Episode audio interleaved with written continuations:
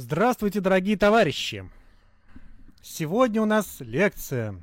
Какая она называется? О том, как устроена работа в архитектурном бюро и можно и что можно узнать на практике. Никита. Ничего нельзя. И Алечка, вы представите? Да, я вам представляю нашего сегодняшнего первого спикера. Это Евгений Мейтов, генеральный директор огромного, известного, одного из самых известных архитектурных бюро Москвы и не только, Цимайла, Ляшенко и партнеры. Лишенко любит, чтобы ударение на первый слух ставили. Смайла Лишенко. Да. А, не на второй, прошу. Смайла Лишенко, да. Теперь я уже знаю, что надо делать, чтобы попасть к вам на работу. Ну да, это важный вопрос, да, тут лучше не путать. Но мы это вырежем. Нет, все, все ошибки лучше, да, такие. Вот оговорки, а ошибки это лучше все, конечно, ну, вырезать. У нас все, у нас это прямой эфир, так что. А, а приветственное слово уже было, да? Да. Уже можно начинать рассказывать? Да. Альчика, да, ты как могу еще по... пару слов к нам. Давай. Сегодня да. еще подключится сейчас э, Александр Порошкин, вот Громерс. А, да. все, есть, отлично. Саш, привет. А, о. Привет. Из да, Артем Укропов да. сегодня не сможет, но поэтому у нас будет чуть больше времени на выступление. Угу. Кстати, Ар- Артем тоже у нас да. работает. Представляете, Артем Укропов? Да, а он учился, да, у... в группе или знаю, просто пришел? Он какое-то время, я не знаю, может быть, это была практика, но какое-то время у нас поработал, много лет назад, он еще не был звездой архитектурной, просто пришел, поработал, ушел. У вас, наверное, много звезд работали в вашем бюро, начинали. Есть на... такое? Знаешь, как на самом деле у нас работало очень много людей, к сожалению. У нас, э, к сожалению, потому что большая текучка получается, что большая, мы это внутри не ощущаем, но кажется, что э, сотни людей поработали в нашем бюро, но вот таких вот, кроме Укропова, звезд, я так сходу даже не помню среди них. Наверняка есть, может, сейчас какой-нибудь что вспомнит. А, Подожди, Оля Колесник у вас, например. Вот, я, слушай, я, сейчас, я про нее как раз и вспомнил. Она теперь работает у а, Дюрана, да, правильно произношу? Знаменитого, знаменитого дизайнера. Дюран Дюран. Да, да. Вот. Ну что, я, я рассказываю, да, про, угу организацию процесса. А скажите сразу, я вот мне сейчас пришло в голову мысль сразу, а, вопрос. А вот э, когда эти звезды к вам приходят, вы сразу понимаете, что это звезды? Э, хорош, сразу очень сложный вопрос, потому что на самом деле э, звезды становятся звезды. Звезды же не то, что это, мне кажется, это не, не их какое-то врожденное свойство, звездность, и не то, что можно считать и увидеть, а судьба, хорошая организация процессов делает человека звездой. Мне кажется, это, это никак предугадать невозможно. Вот я, например, заметил, что, э, я думаю, что у всех, кто был, кому учились в институте, было ощущение, что как ты чувствуешь, вот на своем курсе чувствуешь самых таких заметных, самых способных, самых талантливых людей. А потом прошли годы, и кто-то из моих однокурсников стал э, как бы сейчас не получилось, что я что-то там не замечал в институте, но, в общем, скажу правду. Один из моих однокурсников стал главным архитектором Москвы. И я вот даже не... Ну, вот как в институте было не очевидно, что именно он звезда, и он какие-то, вероятно, сделает успехи. И, в общем, все как-то оборачивается не так, как казалось. Поэтому это очень сложный вообще такой вопрос для интервью и при наборе сотрудников, угадать, кто будет в порядке. Цель, когда, когда берешь бюро, конечно, задача не звезду найти, а какого-то хорошего, адекватного человека, которым будет хорошо в бюро работать она немножечко, мне кажется, проще. А, и если человек чувствует, что у него какие-то другие порывы уходят, то, может, слава богу. Но это получается, это а, как, какой это удобный формат. На самом деле, мне понравился вот э, вопросы и ответы и такой живой разговор. А могу я сказать несколько слов?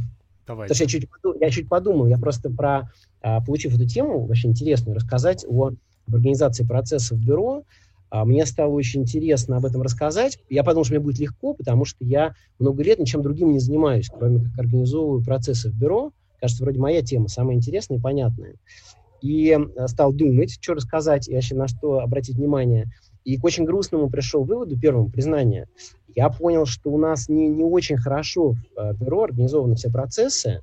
Я это понимаю просто потому, что я а, как возможно, скажу, что многие в таком состоянии живут, вот у меня а, все время ощущение, что есть куча дел, куча процессов, которые надо запустить и сделать, и никогда, никогда это не получается. И всегда вот я вечером ложусь спать или в пятницу вечером думаю, впереди выходные, и понимаю, что опять я ничего не успел. День прошел зря, неделя пролетела, ничего не получается. Я немножко расстроился, сделав это сам себе это признание. Но, с другой стороны, я подумал, что это, наверное, неизбежно, это свойство времени, вообще это нормально, что а, когда мы говорим про выстраивание какой-то работы в организации, а, понятно, что ее нельзя закончить, что это живой процесс, и просто я все время живу, ну, как и все мои коллеги, мы живем а, в этом состоянии постоянного совершенствования, попытки все организовать. А, а если обращаться к истории, как у нас все происходило, у нас не полный хаос, не то, что мы ни о чем не думаем, ничего не можем организовать, у нас такая, такой был, такая последовательность рассуждений и этой всей организации. Бюро очень у нас действительно такое давнее, Альчик вам это сказал, да, среди достоинств нашего бюро, что оно уже почти 20 лет, оно уже работает, и в первые годы было очень легко все организовать, потому что было несколько человек, и каждый, как, собственно, хотел организовать свою работу, так это и делал. А, был а, там Саша Цимайло, который общался с заказчиками. Бюро, на всякий случай, бюро, это все, все весь мой рассказ будет вокруг в основном вот двух главных людей в этом бюро, Саша Цимайло и Коля Лишенко. Вот начиналось это все с Саши Цимайло, который а, получал заказ, а, сам выяснял, сам понимал, что, что он, собственно, хочет от, от заказчика этого дома, и давал задание кому-то из небольшого количества архитекторов. И дальше, собственно, вся организация процесса, это было просто организовать регулярные встречи с Сашей, чтобы ему показать, что получается. А дальше все прочие вещи, там, я не знаю, заключение контракта, движение денег, все было очень просто в маленьком бюро. И потом присоединился к этому бюро Коля Лишенко, и, в общем, принципиально ничего не изменилось первые годы. Небольшое бюро, всем понятно, что делать, само собой все складывается. А потом прошло лет 10, бюро разрослось, проекты стали очень разнообразными, и стало понятно, что а, нужно прям проделать такую работу управленческую, подумать, как, как это все организовать, как все запустить, чтобы все шло складно, и вообще нужно разобраться в том, что мы и почему делаем. А причин несколько. Причины какие были? Во-первых, было большое количество, с какого-то момента большое количество заказов.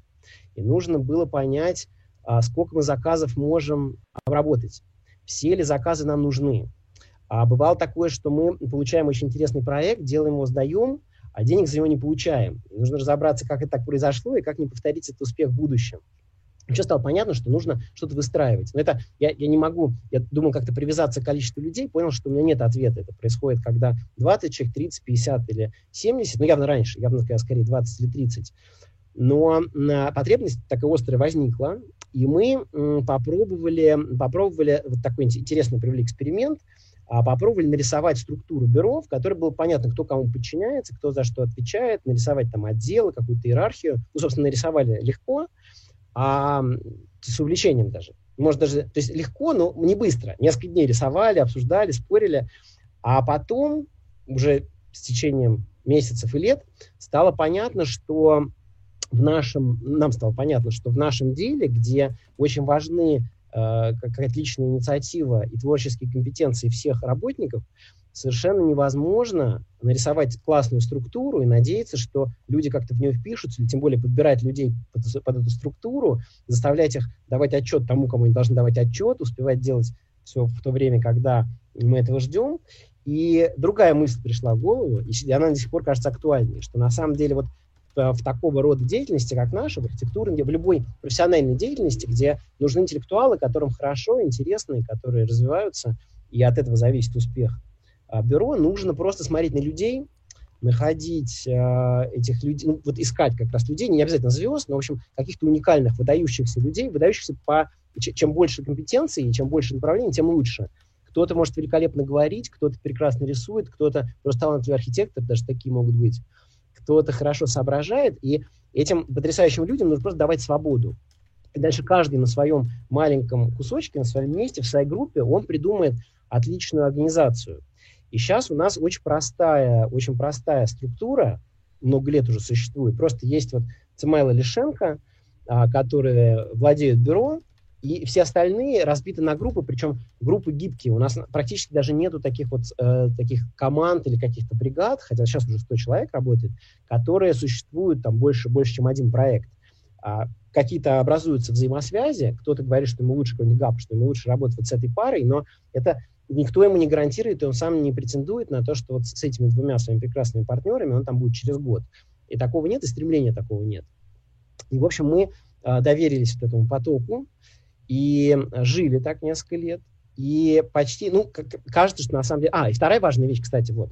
А важная вещь, кроме того, что надо доверять людям, А, и чуть позже, еще через пять лет, стало понятно, что нужно какое-то понять вообще общее направление. Для чего бюро существует, что бюро хочет. А, нужно там зарабатывать деньги, или нужно делать очень много проектов, желательно, чтобы они были похожи друг на друга для того, чтобы их делать быстрее.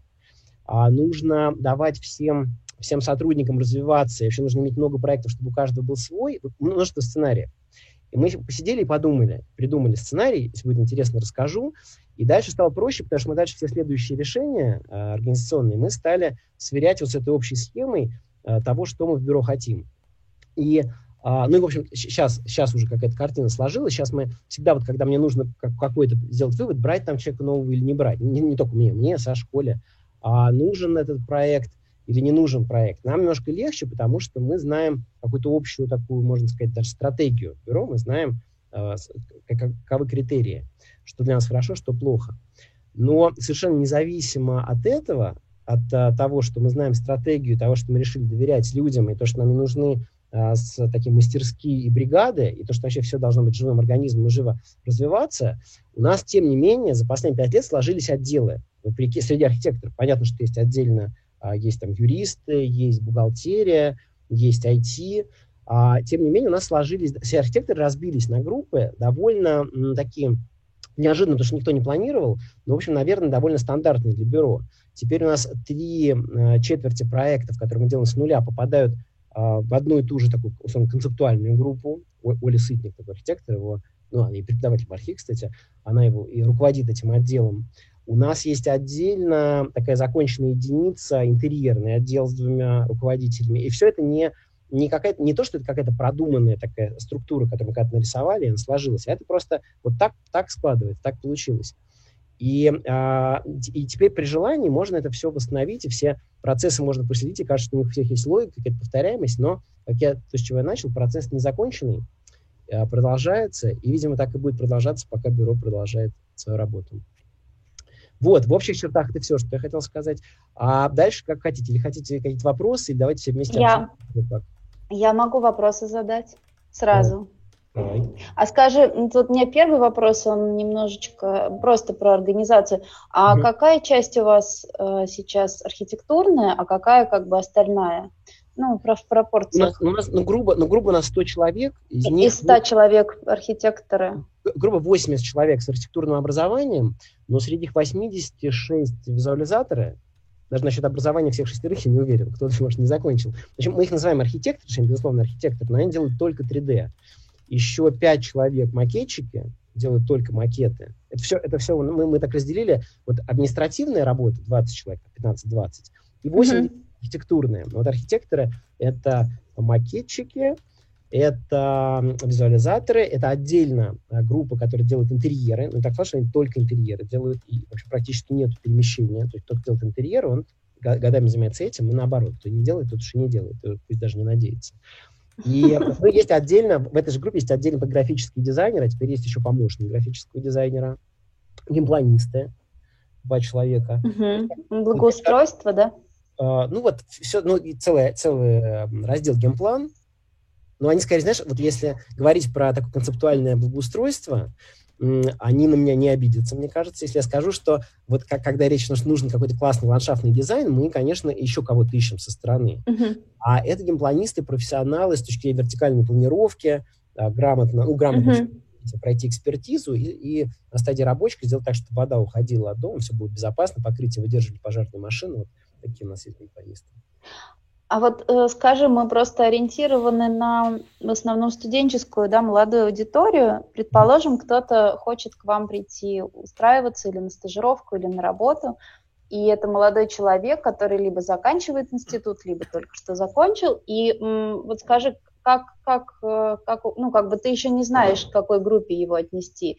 То есть mm-hmm. понятно, что у вас есть уст, уст, э, устоявшиеся уже группы, да, но это люди уже с большим опытом работы. А вот э, новенькие, как, как вы их будете? Вы дадите им там 2-3 месяца на, не знаю, на внедрение, да, в вашу систему? Как, как это происходит? Ну, смотрите, у нас упрощенно, у нас такая ситуация, у нас история с молодыми сотрудниками, вот студентами или сотрудниками, которые только что закончили институт, она практически полностью закрыта. Потому что Оля Сытник, Саша и Коля преподают Мархин, и они в какой-то момент позволяют всем своим, всем своим студентам, которые хотят работать, позволяют у нас работать. И а они уже знают просто. Они, получается, знают Нет, уже, это подготовленные какие-то. Идут, идут работать там на третьем-четвертом курсе, и получается, что к моменту, когда они уже не просто студенты, там получают задание, что-нибудь там раскрась, вырежи, что-нибудь там, ну, когда, когда они могут уже себя проявлять, и что-то говорить, проходит лет пять, и они уже, ну, реально такие уже довольно маститые, матерые, опытные люди, но а, честно говоря, я сейчас смотрю, да нет, у всех разные, кстати, судьбы, действительно, кто, кто-то сейчас оказывается, потому что это уже не первое поколение, а, кто-то прекрасно там разрабатывает детали, делает стадию проект, кто-то все время занимается концепциями, кто-то увлекся графикой, ну, даже там девушка даже ушла из бюро, которая особенно увлеклась презентациями, графикой архитектурной, а кто-то возглавил макетную мастерскую. То есть получается, что молодые сотрудники просто учатся в институте и правильно работают. И за эти годы как становится понятно, что у них лучше получается и что им интересно. А еще бывает редкий случай, когда приходят незнакомые молодые архитекторы, ну там тоже стажироваться, и, в принципе, у нас есть такая практика, если все в порядке, через три месяца, через полгода человека спросить, что ему интересно, но на самом деле, как правило, ответ бывает не что интересное, что хочется, а ответ, что вот я уже там где-то два месяца или два, два года делала благоустройство, вот я бы не хотела продолжать, там одна девушка сказала. И я старался это помнить и делать так, чтобы ей не пришлось делать благоустройство. А кто-то говорит, что угодно, только вот интерьер это вообще не мое. Вот был у меня случай, как-то я там помогала старшему товарищу, и вот интерьеры больше не надо. И мы просто в этом смысле стараемся прислушиваться. Но понятно, что что человек, который работает, вот, пришедший после института или в институте, работает 5 лет, у него все меняется. Там раз, два, в три года вообще все меняется, и у нас тогда все-таки, на самом деле, у нас очень открытый, и для нас это очень важно, очень хорошая такая атмосфера, легкая, легко поговорить и с Сашей, и с Колей, кому-то интересно со мной, и просто сказать, а, что хочется или что не хочется. И мы, ну, понятно, что мы пытаемся, если человек нам нравится, мы в нем заинтересованы, мы пытаемся давать шанс пробовать себя в разных сферах. Uh-huh. А э, вообще-то со стороны, вот чтобы молодежь приходила, это как, ну, на самом деле сейчас такого просто нет. Только, только это студент Саша Скурин. То есть, чтобы ну. к вам попасть, нужно попасть сначала в Мархи, а потом в Мархи попасть в группу, а потом из этой группы попасть к вам на работу. Или, или другой путь. Э, Все это как-то закончить, не обязательно Мархи, пять лет где-то поработать, и потом прийти, интересно рассказать о том, где и как работал. Ну, причем, естественно... А, то есть, оп, угу. Ну, естественно, мы клюем, когда в портфолио какие-то классные там бюро, или, или если кто-то э, там с границей поработал, или у Скуратова, или в Меганоме поработал, тогда мы, мы практически больше ничего не смотрим, э, сразу берем. А, АДМ, вот на самом деле потрясающая школа, не знаю, кто, кто-то есть, кто вот в АДМ работает. Вот к нам приходили сотрудники, которые, и продолжают приходить, которые когда-то работали в АДМ. Мы уже тоже, мы, где работал АДМ, все, все, больше ничего не спрашиваем, потому что это значит, что это точно будет какой-то потрясающий, как минимум, с точки зрения вот внимательности, трудолюбия, будет потрясающий сотрудник. Без исключения, просто человек 5, вот какая-то невероятная школа. Если кому-то интересно, вот я советую брать людей, если человек проработал там больше года в ДМ, то он, он просто, у него очень высокая культура рабочая, он просто знает, что такое работать архитектором. Это прямо сейчас ключевые сотрудники практически все, кто из ДМ пришли. Ну, на, Но... на, следующих, на следующих фазах после концепции. Потому что там... Очень интересно ты рассказал, у вас такая органичная и такая естественная какая-то по описанию среда, потому что я работала пару лет в АБД, в, mm-hmm. у Левянта, и там была очень четкая иерархия, и как бы внутри бюро было разделение, да, как раз на интерьеры и на архитекторов, и было несколько гапов, там 5-7, и, ну, как бы вокруг них вот как, как такие были, небольшие... Были менеджеры, менеджеры проектов, да, по-моему? Да, и всегда? были менеджеры проектов, да, всегда с ними в связке, да. Они эту систему завели и, ну, старались ее придерживаться. Не знаю, ну, как я, сейчас. Знаешь, я вот когда-то, не знаю, там, 8 лет назад мне кто-то рассказал про то, как заведено ВБД, и я тогда с гордостью ответил, что у нас нет, во-первых, такой жесткой структуры, во-вторых, у нас нет понятия, как менеджер проекта, архитектор. Вот вообще-то нормальный ГАП — это тот, кто и проект знает, и у кого вкус хороший, кто проектирует, и кто, естественно, э, может вписаться там в график и читал договор. ГАП — это ГАП, это, это все. А вот сейчас прошли годы, и мы уже вообще полностью поменялась картина, и я часто вспоминаю этот опыт АБД, и мы теперь говорим, что на больших проектах у нас скорее будет два человека. У нас скорее будет один ответственный за дизайн и проектирование, а второй ответственный за то, чтобы толкать проект вперед, за то, чтобы следить, чтобы вписаться в график, не нарушить ТЗ. Вот мы как-то немножко в этом смысле переняли схему, которая в АБД. А ты знаешь, эм, ты говорил про то, что вы когда, помнишь, несколько дней вы думали о структуре вашего бюро, то вы прописывали какую-то еще и программу. Вот в ВБД это была всегда заложена программа на бизнес. То есть это э, архитектура как бизнес. То есть это должна быть четкая структура и такой механизм. Ну, у нас другой вывод. У нас был главный вопрос вот хотим ли мы, когда приходят заказы, заказы все, ну, были периоды счастливые, там, 14-15 год, а когда просто очень много, каждый, там, несколько раз в неделю какие-то запросы, встречи, коммерческие предложения, и был вопрос, вот что мы хотим? Мы хотим, мы научились, особенно там жилые дома, большие жилые комплексы, научились делать выгодно, то есть всегда в плюс, всегда заработок, вот дальше что мы хотим? А бесконечно их набирать, набирать людей, расти, открывать филиал в Петербурге, в Тюмени, вот, и там стать такой структурой, где несколько сотен человек, это казалось реальным. Или что-то другого. И решили, что что-то другого, что вот просто бизнес э, и зарабатывание денег не, не будет у нас целью, а у нас а, будет целью а, все-таки такая архитектура вот а, потрясающая, без ущерба для клиентов, по-прежнему разумная и коммерческая, но при этом такая, которая нравится архитектурным критикам, за которые премии дают международные. Вот мы решили, что, что это приоритет. И поэтому выводы сами собой. Там нужны люди особенные, которые любят детали, которые делают не быстро, но внимательно, которым не лень по 25 раз перепроверить, а что-то переделать. И вторая важнее, что мы решили, что должно быть проектов столько, сколько могут лично Саша с Колей плотно контролировать. То есть они сейчас так сложилось, и так и будет, мы это и клиентам рассказываем, это обеспечиваем, что каждый проект они хорошо знают. Они и в концепции активно участвуют, и а, там, когда работают инженеры и конструкторы, они следят за тем, чтобы не нарушилась планировка, ездят на стройку, выбирают материалы. Ну, в каком-то смысле они все проекты не просто знают, а они такие авторы проектов. И это казалось очень удобно, потому что мы сразу поняли естественный предел. Сколько проектов, сколько людей, просто сколько у них есть сил, сколько времени. Это, правда, реально очень помогает. Мы прям чувствуем, о, мы сейчас на пределе, новый какой-то звонок, вроде ничего, вроде неплохой объект. А мы сейчас на пределе, извините, через три месяца опять это, это вот очень хороший, но я понял, что это нужно ясный критерий иметь. И есть но... те, кто ждут? Есть те, кто а... ждут, говорят, окей, мы подождем. Но это нормально на самом деле, когда эксклюзивный какой-то формат. Нет, нет, знаешь, я такое слышал, но у нас, конечно, такого нет. Если мы говорим, что мы сейчас перегружены, это скорее мы извиняющимся тоном отказываем, и та сторона правильно это считывает, говорит, ну, что же, а мы вообще-то хотели в сентябре уже в экспертизу, а мы говорим, что мы в сентябре только можем э, первый раз там посмотреть. Такого, что ждут нет, сейчас есть немножко вот конкретно на коротком отрезке у нас очень перегружен наш отдел интерьерный, и мы сейчас сразу, когда приходят запросы, мы делаем интерьеры только в своих домах. То есть, если мы делаем дом, нам хочется делать в все, включая все интерьеры. И когда э, дом уже строится, часто с опозданием, в процессе строительства приходит запрос, сделайте нам, пожалуйста, вестибюли, а мы, слушайте, а мы перегружены. Вот если вы можете, если вы чувствуете, мы не знаем весь ваш план строительства, значит, может три месяца подождать. И вот тут бывает, что да, что все соглашаются. Приходится прям записывать дату, самим ее не забывать, и она наступает через 2-3 месяца. Ситуация не меняется, но мы уже все, мы уже никого не подводим, естественно, уже беремся. Но это только вот уникальный такой случай, только с интерьерами. А скажи, пожалуйста, можно эм, еще тогда парочку вопросов ну, собственно говоря, они были в, у тебя в, анон, в анонсе.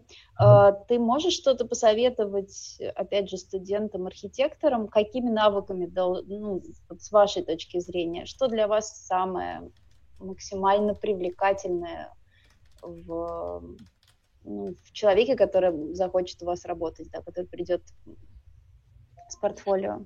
Ну, если быть честным, то резко увеличиваются шансы, в том числе получить работу, у человека, который э, хорошо, хорошо говорит. вот если, если можно тренироваться, посвятить первые 20 лет жизни тренировке, я бы сказал, что нужно уметь в, широком смысле говорить один на один интересно, интересно рассказывать про проекты, хорошо слушать, имею в виду, что так ты будешь слушать в будущем членов команды и своих клиентов. Соответственно, если приходит человек с потрясающим портфолио, видно, что хорошие проекты, но ему сложно ответить на вопрос, а расскажи, что здесь главное, а у этого проекта есть какая-то основная идея. И есть люди, у которых даже она есть, очень умные, но они, им трудно рассказать. А есть человек, который, mm-hmm. потом нам, мы сами пожалеем, что его взяли, но он классно расскажет, а мы его, скорее всего, возьмем, и мне кажется, что это и в работе тоже, поскольку вся работа архитектора наше время, если это не какой-то маленький объект, который можно делать вообще в одиночку, это бесконечная коммуникация. А, инженеров нельзя обидеть, заказчику нужно быть понятным, архитекторам, которые вокруг, нужно их и не давить, и нужно им подчиниться, и согласиться, и уступить, и не всегда наставить на своем, но в какой-то момент настаивать на своем. Я бы сказал, что главный навык это вот не не, вс- не все остальное. Вот, честно говоря, даже умение проектировать, это такая, мне кажется, субъективная вещь, которая, ну, если говорить про молодых архитекторов, а с годами все изменится. То есть человек может быть очень, кажется, что он очень слабый, можно сказать, преподаватель мархи, а через пять лет окажется он великолепный архитектор в каком-то там месте, в каком-то коллективе, он придется, кстати, сам тоже что-то поймет важно. Ну, то, что мы все, наверное, знаем, что очень сильно отношение к работе меняется у нас 20-30 лет, и ну, вообще приоритеты другие, и понимание, что, что делает архитектор, тоже у всех приходит совершенно другой, не то, который был в институте. Так что я советую всем каким-то образом тренироваться, вот учиться разговаривать, интересно рассказывать, э, уметь вести переговоры, внимательно слушать. Ну, в общем, это я говорю так, уверен даже не от себя, а на самом деле от нас, от всех, и от Саши, от потому что мы это обсуждали, и, в общем, пришли к такому выводу. А понятно, что в бюро нужны не только люди, которые хорошо говорят и здорово, там, не знаю, продают свои идеи, а нужны разные люди, но а все прочие навыки, они немножко, просто их, на самом деле, их трудно даже увидеть, если нет умения интересно про, про себя рассказать, про свою работу. У нас есть несколько архитекторов прекрасных, молчунов, которых мы, например, знаем, что их нельзя пускать одних навстречу заказчикам, потому что они великолепный проект, заказчик будет в гневе, что вы там подвели не то, мы там сдали, просто потому что, да, все то, и все успели, и все в порядке, просто не сумели рассказать. И они великолепные, они, как правило, очень много делают, и интересно делают, и прекрасно разбираются в сложнейших программах, но это все потом когда-то там видно становится. Им было бы гораздо проще и попасть к нам и работать, если бы они хорошо, интересно говорили, рассказывали, презентовали. А скажите, вот в ВБД говорили, да, об ВБД, да. а ВБД у АБД них там... Я... Да, да, да. У них да. там разделение есть на отделы, они это называют департаменты да. интерьера угу. и архитектуры. А у вас есть что-то подобное? У нас вот и, именно нет, ну, теперь уже есть. У нас интерьерный отдел, это прям конкретные группы с конкретными двумя руководителями, и все сотрудники, которые там работают, они уверенно знают, они говорят, я в интерьерном отделе. Но, с другой стороны, бывают проекты, когда большой проект нужно сделать, это интерьерный отдел маленький, там 10 человек, и бывает, что оттуда один человек курирует проект, uh-huh. а еще, ну, если это какая-то рабочка, а еще два архитектора не, не из отдела, они делают интерьерный проект, такое у нас бывает. То есть вроде как границы есть, но они не, не железные можно нарушать, переходить эти границы uh-huh.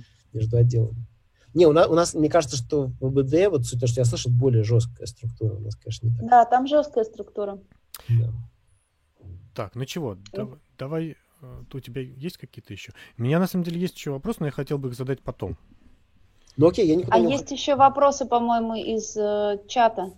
Или... Ну, я предлагаю с Сашей Порошкиным сейчас поговорить, потому что э, там другая совершенно ситуация. То есть сейчас, если мы понимаем, как устроено большое бюро, хотелось бы понять, как устроено маленькое. И в конце предлагаю уже все вопросы, которые попадают mm-hmm. в чат, соответственно, на них ответить. Mm-hmm.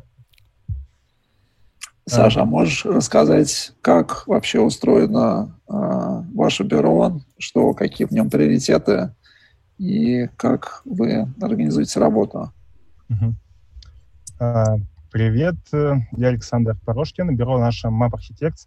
У нас небольшое бюро, это где-то 12 человек, которые постоянно работают э, в офисе. И иногда мы там можем расширяться человек до 20, 25, когда мы какой-то делаем более крупный объект. А, у нас э, все архитекторы и конструкторы, инженеры — это только привлеченные сотрудники. Наверное, наша основная, как бы, то, что мы делаем, это вещи концептуальные. Это конкурсы, и, собственно, именно конкурсы дали э, развитие нашему бюро. То есть все-таки я человек, кто приехавший там из, из Томска, закончивший там институт э, в Москве, попытался все начать сначала.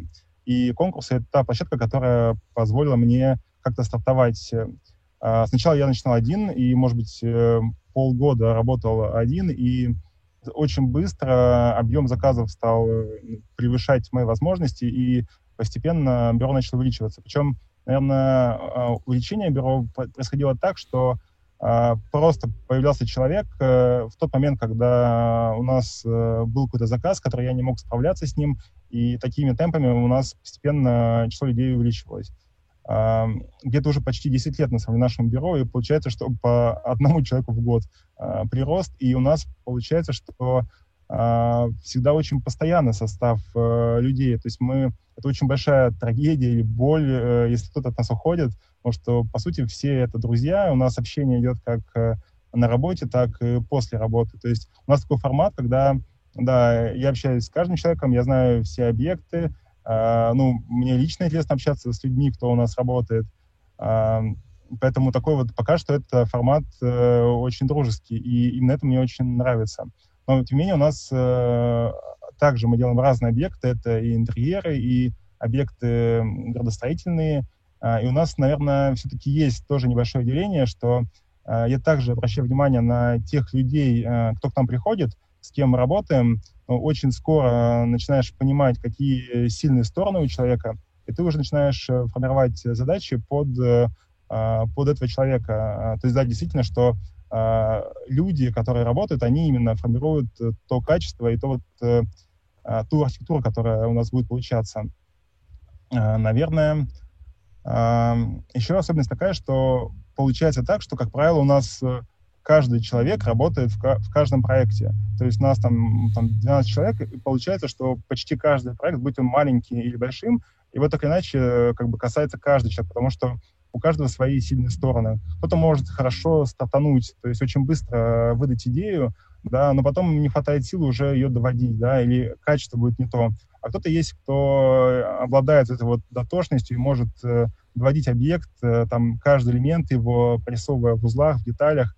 Поэтому, когда объект так перемещается э, из сотрудника к сотруднику, причем, э, собственно, я вижу все эти изменения и могу их э, отслеживать, то на выходе бывает э, очень неплохой результат. Причем постоянно у нас меняется вот это вот а, направление деятельности. У нас нет такого, что вот мы делаем только интерьер, или мы делаем только благоустройство. У нас получается, что один и тот же человек делает и благоустройство, и интерьер, а, и рабочку может делать. Просто а, разные его части. И как бы все объекты такие немножко составные получаются. Наверное, причем на, на первых этапах, да, если брать, то, скорее всего, у нас прям все были универсалы. Это человек, который может делать сразу все. Но э, все-таки качество разделенной работы, оно сильнее, чем когда один человек э, делает все стадии, он просто быстро устает и не хватает, как правило, сил э, дотянуть. Еще интересно, наверное, не знаю, вот трогали, не трогали эту тему, я чуть позже подключился, что на самом деле бюро до кризиса, до вот этого вот вируса и во время вируса, и даже после вируса, это немножко а, разные бюро, потому что если в обычной ситуации, когда, допустим, есть объект, у нас есть там, не знаю, а, еще особенность, что у нас э, все открытое, у нас открытые договора, э, поэтому люди знают э, стоимость объекта и знают, э, э, если ты видишь, что ты очень долго делаешь объект, то естественно, что он будет э, убыточный, будет маленькая зарплата. И я пытаюсь как бы не стимулировать так, вот у тебя есть там два дня, чтобы там доделать проект. Просто вот есть договор, вот есть человек, вот, ну, вот там оплата э, скоро может быть, а может ее не быть. Поэтому у нас зарплата отличается, мне кажется, в 5-6 раз у сотрудников. Если кто-то может тянуть там по 5 проектов, да, параллельно, то, конечно, он будет зарабатывать больше, чем тот человек, кто постоянно спрашивает, а, а как здесь сделать, как здесь сделать, а, а, вот это что такое? И, то есть, мне очень не нравится кому-то что-то заставлять, да, как бы я пытаюсь э, просто показывать, что, вот смотри, есть контракт, есть время, а вот есть задачи, надо с ними справиться, либо, либо не справиться, и просто будет маленькая оплата труда, если э, с этими задачами мы не будем справляться. А, поэтому это позволяет очень быстро сотрудникам расти в компании, и очень быстро, даже если приходишь с какой-то очень маленькой зарплатой, там, ну как маленькая, адекватная зарплата, то я, я сам ее увеличиваю в разы в течение там полугода. Если человек показывает, э, ну, при, получается сдавать эти объекты, и они приносят доход. А, потом, наверное, еще интересно сам формат, как э, изменилась работа в бюро, когда а, сейчас нет вот этого прямого контакта. Когда работаешь с а, конкурсными объектами, небольшое бюро — это постоянное общение, постоянно такое вот э, общение над идеей работы. А тут как бы у нас нет этого. И мы себе ввели вот этот вот формат, что обязательные утренние там скайп-колы, то есть где мы просто созваниваемся, там, приветствуем друг друга, какие-то обсуждаем э, неформальные темы, и потом уже разбираемся на команды. Конечно, я, э, вот в формате удаленной работы я уже не успеваю отслеживать э, все проекты, поэтому все-таки я обязательно в команды делю на группы, где есть там по, минимум по 3-4 человека, чтобы был некий ведущий группы, кто может администрировать эту работу без меня, а я уже смотрел только какие-то вечерние там анонсы и мог их комментировать, и на следующее утро уже там как бы объяснял там, что плохо, что хорошо. Собственно, даже в формате такой работы, да, вот э, удаленной у нас получилось вот войти в конкурс на метро, собственно, куда и Осадовы вошли, и Ася вошла, так что, собственно, интересный. То есть все-таки бюро может работать и в удаленном формате.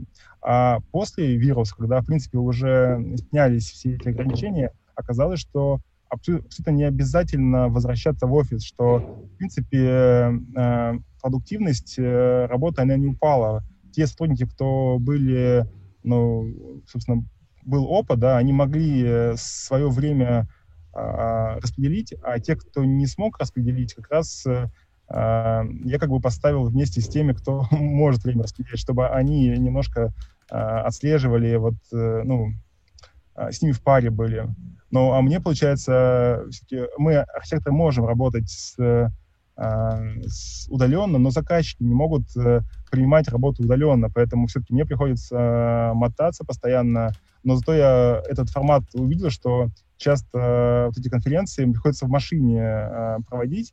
А, допустим, это удобно, потому что ты приехал на встречу, сразу же после встречи ты делаешь звонок с, э, оф, ну, с сотрудником, с офисом, кто делает, и тут же объясняешь ему все то, что было на этой встрече. То есть тебе не нужно тратить время там в дороге, потом приехать, что-то рассказать. Получается, что э, получ... меньше простой э, у людей бывает, если я сразу э, передаю вот те, те вопросы, которые там были на объекте, и получается их более оперативно снимать.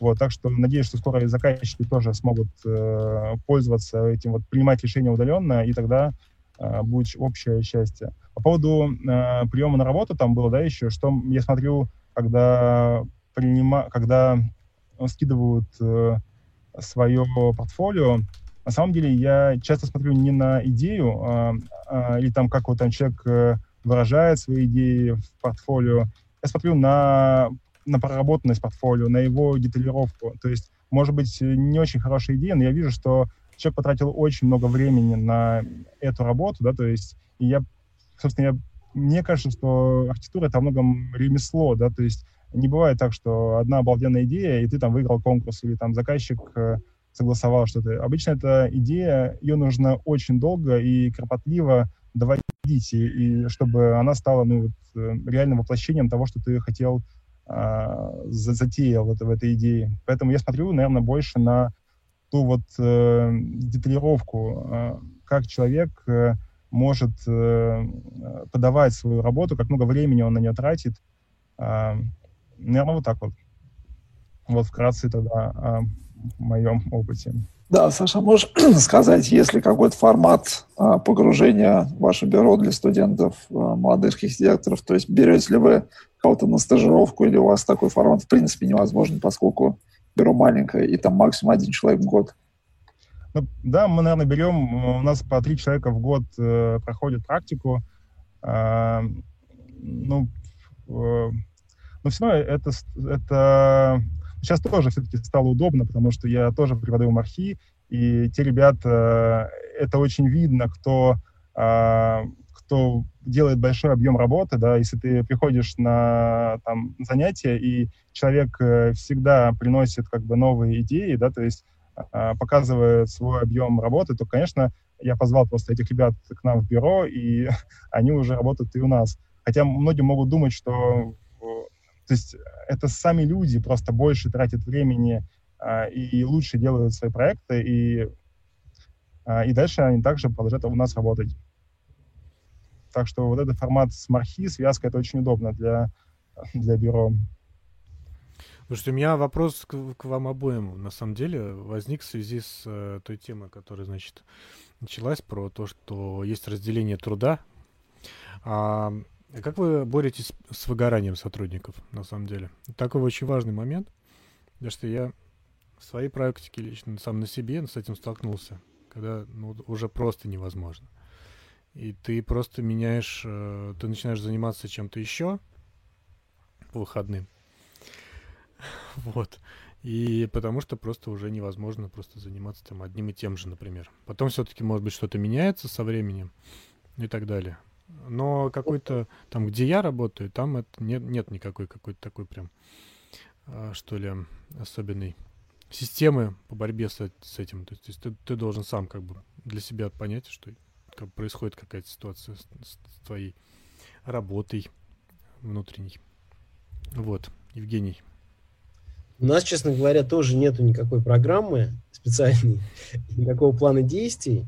А у нас надежда, поскольку не хочешь, человек выгорал, терял интерес и уходил. Mm-hmm. У нас надежда, что с нами просто всегда можно общаться, всегда можно говорить, устал от того-то, от того-то, хочу в отпуск на, ну, бывало такое, что на два месяца, а даже кто-то на полгода. И мы всегда, вот пер, первая реакция, всегда не отказать, а наоборот согласиться, там, поменять стиль работы, поменять команду. Но, а, к сожалению, вот так почему-то складывается, я, я сейчас прибираю в голове случай, потому что почти нет исключений, если человек приходит, расскажет, что у него проблемы с тем, что он устал делать одно и то же, или он бы хотел немножко себя поискать и подумать, мы сразу включаемся. Так, поискать в каком смысле? Месячишка просто погулять там, на солнце, или ты никогда не делал интерьеры, как раз хочешь их поделать, или еще что-то. В общем, знаете, что все эти мытарства, все это будет происходить, и почти без исключения через полгода, через год человек от нас уйдет. Вот я сейчас, ну, я, я не это специально как-то там измерял, но сейчас я понимаю, что почти вся так происходит. Если что-то, что-то произошло, человек потерял ощущение, что он растет и развивается в нашем бюро, то вот у нас нет способа как-то его затянуть обратно, опять заинтересовать. Но у переход, нас, на самом... да, все, все просто возможно. Не-не, у нас мы пытаемся все, что вот, поменять стиль работы, отдохнуть, перейти в другую команду, все возможно, здесь мы открыты, но а у нас все-таки очень по-разному складываются карьеры у всех, э, да у всех, неважно, молодых, опытных сотрудников. Кто-то через пять лет уже просто ключевой, а кто-то делает примерно то же самое, делал пять лет назад. Mm-hmm. И опять же, каким-то людям делать одно и то же пять лет взрослым, это абсолютно нормально, и они прекрасно работают, у них нет никаких проблем, а кто-то сам себя начинает мучить, чувствует, что что-то не сложилось, причем реально может не сложиться, потому что в нашем бюро что-то не получилось, не, сочетание, не знаю, неудачной команды, несколько неинтересных проектов, которые провалились и не стали строиться, вот и все, им приходится уходить. Но бывает есть смысл вот просто именно перехода в другую команду, не знаю, начать заниматься чем-то другим. Вроде да, вроде должно помогать, но... Потому что я, я, я сталкивался в другом бюро, в одном очень крупном, известном, значит, таком, которое клепает домики а, как э, конвейер. Мы не будем называть название. И там была очень серьезная проблема, потому что перейти из одной команды в другую вообще было невозможно на, на уровне просто структуры. Не, не, у нас, у нас можно двигаться. Полгода-год человек держится, даже полностью выглядевший. Интересно. Видишь, у вас э, очень клиент, знаешь, бывает клиентоориентированное, а у вас как ориентированное на сотрудников. Да-да-да, но, но это сознание. С душой, с душой. Не, знаешь, даже, даже не человеколюбие в первую очередь, а да, просто да, это... поняли, что просто находиться в бюро приятно, где вот много для людей, где люди чувствуют себя хорошо. И, ну, как-то работают все, и работу организуют все здорово, если у них вообще все в порядке. Мы это как просто поняли сознательно, что у людей же все в порядке. Им должны нравиться люди вокруг, должна нравиться работа, должна быть нормальная зарплата.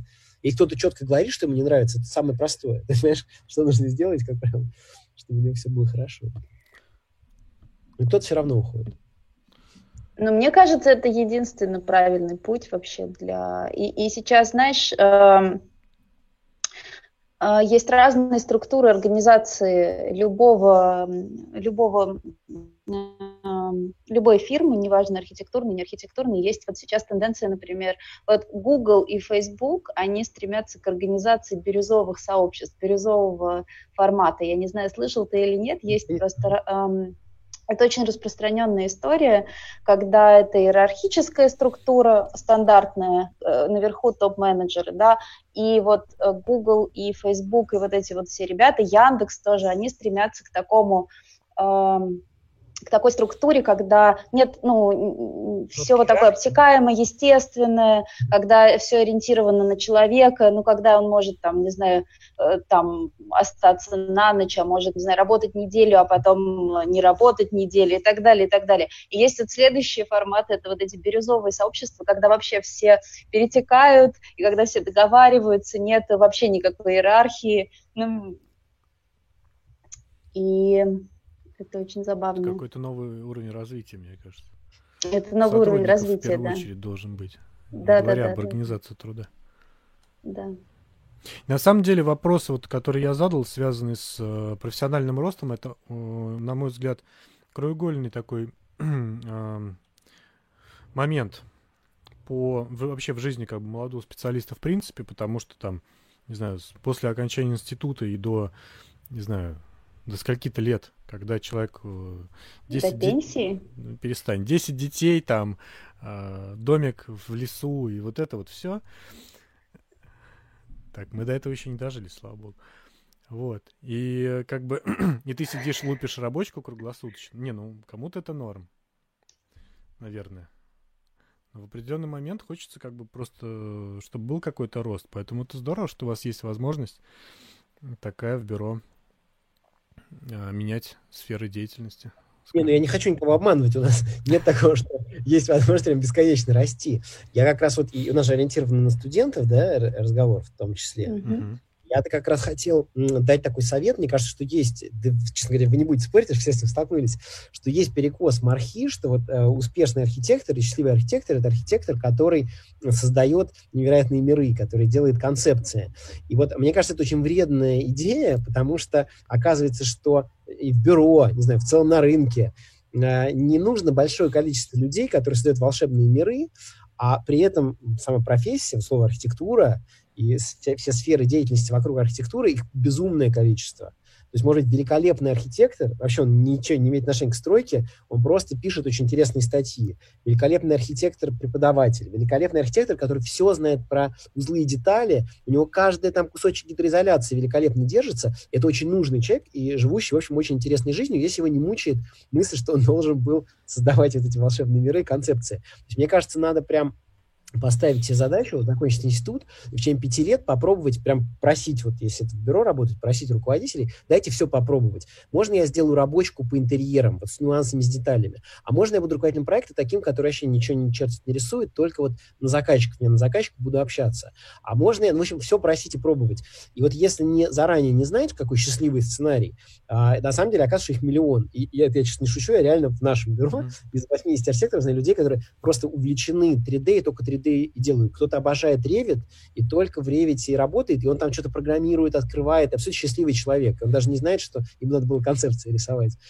Вот, и так далее. Кто-то занимается только фасадами, кто-то вот такие мы так называем, пушеры, которые толкают проект вперед. Это архитекторы, на самом деле, по сути деятельности, просто хорошие руководители проектов. И тоже, если их ничего не мучает, счастливейшие люди, очень полезные.